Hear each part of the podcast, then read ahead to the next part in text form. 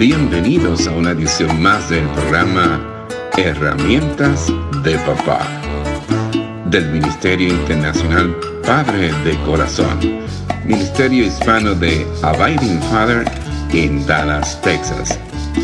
Para información del Ministerio Padre de Corazón, se puede comunicar por mensaje de texto o de voz al número 214 533 7899 214-533-7899 por correo electrónico a rafi arroba padredecorazon.org Rafi con Y al final.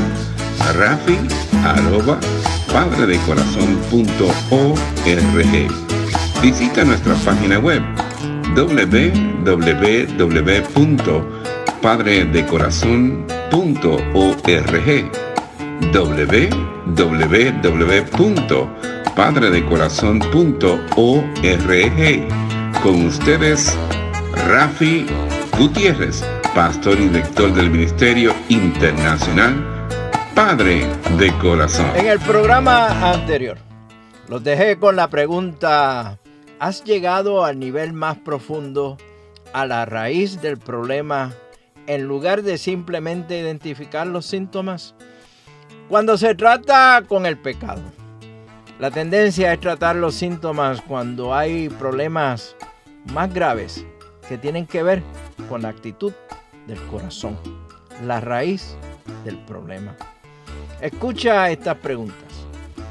¿Cuánto del comportamiento de la persona tiene su origen en pecados de actitudes como el egoísmo, el orgullo, la pereza o la ira. ¿Es usted un amante del placer o amante del dinero? ¿Se deleita en las cosas del mundo en lugar de las cosas de Dios? ¿Acaso valora las cosas que Dios valora como debería darle valor? valora aquellas cosas que Dios no valora. Es su comportamiento característico de un personaje, un tipo particular de persona en la Biblia. El necio, el perezoso, el mentiroso o el idólatra. Es su conducta simplemente indicativa del hecho de que en verdad usted no es cristiano. Estos son los tipos de preguntas que un padre reflexivo se pregunta a sí mismo y pregunta a su hijo en el proceso de corrección o en el proceso de instrucción o en el proceso de identificar un problema. He aquí la tercera pregunta. ¿Has identificado aquello, aquellas cosas que debes eliminar y aquello que debo añadir según la palabra de Dios. Como hemos visto, el proceso bíblico de cambio es doble. Debemos no solamente despojarnos del comportamiento pecaminoso, pero entonces debemos reemplazarlo con alternativas bíblicas apropiadas. En dependencia del Espíritu, sustituimos las palabras ofensivas con palabras que sean edificantes. Efesios capítulo 4, versículo 29 nos dice, no empleen un lenguaje grosero ni ofensivo, que todo lo que digan sea bueno y útil a fin de que sus palabras resulten de estímulo para quienes las oigan. Sustituimos el comportamiento impío con la conducta piadosa. Pensamientos pecaminosos con pensamientos rectos. Motivos egoístas con motivos amorosos. Malas actitudes con buenas actitudes. Ya usted está viendo hacia dónde me estoy dirigiendo. Pero el primer paso es descubrir exactamente qué pecado debe ser quitado y luego qué virtud debe tomar su lugar. Mire, padres cristianos, si no está usted construyendo en sus hijos alternativas bíblicas, alternativas bíblicas al pecado, simplemente no los está capacitando bíblicamente. Aquí te hago otra pregunta.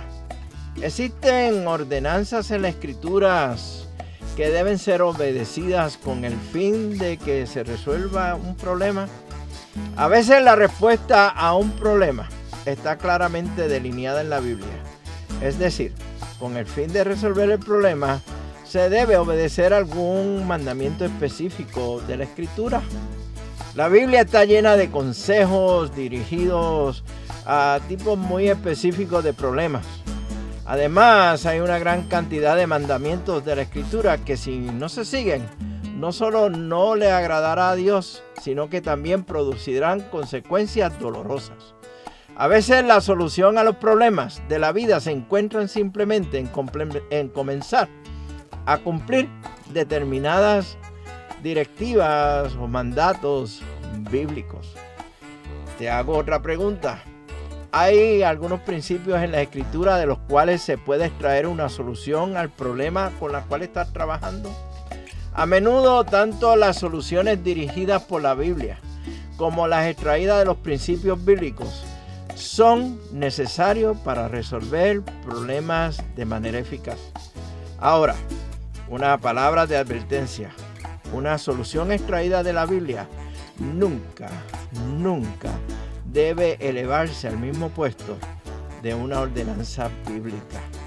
El no poder distinguir entre las dos, elevando un principio bíblico al nivel, al nivel de un mandamiento, es correr el, el riesgo de convertirnos en legalistas. Como padre, usted debe leer la Biblia más frecuentemente de lo que lo está haciendo. A menos que usted tenga una mejor idea. Y esto es para los papás, para los padres. Yo sugiero que comience con el libro de Proverbios. Y aquí te hago otra pregunta. ¿Alguien en las escrituras enfrentó la misma situación o problema similar al cual te estás enfrentando? Mire, la Biblia no solamente contiene mandamientos y principios que nos pueden ser de ayuda para resolver problemas, pero también contiene una riqueza de, ejemplos, ejemplos buenos y ejemplos malos, que dan conocimiento en cuanto a la manera correcta y la equivocada de tratar con un problema. Fue para ayudarnos en la solución de los dilemas de la vida que estos ejemplos se incluyeron en la Sagrada Escritura. Pablo lo, expresa de la siguiente manera en su carta a los romanos. Tales cosas se escribieron hace tiempo en la escritura para que nos sirvan de enseñanza y las escrituras nos dan esperanza y ánimo mientras esperamos con paciencia hasta que se cumplan las promesas de Dios. Y leí de la carta a los romanos capítulo 15, versículo 4. Mire, hagamos una lista rapidito. ¿Puede usted pensar en alguien en la Biblia que tenía hijos rebeldes? Samuel. también el padre de la parábola de los hijos pródigos. ¿Puede pensar en alguien que perdió alguna posesión valiosa para él? Job. Alguien que fue acusado falsamente. José, Pablo, Jesús. Alguien que fue alejado de sus padres, Moisés, que no pudo llevarse bien con otro cristiano, Pablo y Bernabé, Evodia y Sintique, que tuvo hermanos que lo maltrataron, José nuevamente, alguien que estuvo deprimido, Elías, David, alguien que mintió, bueno, aquí no he terminado de contarlos, la lista es bastante larga. Cuando usted y sus hijos están enfrentando un problema. Estudiar y aprender de personajes bíblicos que pasaron por pruebas y adversidades puede ser muy útil. Se aprende muchísimo cuando estudiamos los ejemplos de otros hombres y mujeres en la Biblia que han pasado por problemas similares y peores que los nuestros. La tendencia es poner a muchos de estos hombres y mujeres de la Biblia en pedestales. Dios nos ha dejado estas historias plasmadas en la página de la Biblia para que aprendamos de ellas. Y estoy concluyendo esta serie de mensajes y los invito a que me escuchen en la próxima edición del programa Herramientas de Papá, donde vamos a dar comienzo a una serie de mensajes nuevas. Mientras tanto, nos veremos en el barrio Mire con un cafecito a la vez. Que Dios le bendiga abundantemente y que usted sea de bendición para otro. Este ha sido un programa del Ministerio Internacional Padre de Corazón, Ministerio Hispano de Abiding Fathers, con oficinas en Dallas, Texas. Nuestra misión es la de motivar, capacitar y comprometer a los hombres en su rol de padres y líderes en el hogar según lo ordenado Dios, haciendo discípulos del Evangelio de Jesucristo. Somos un ministerio internacional, relacional y generacional.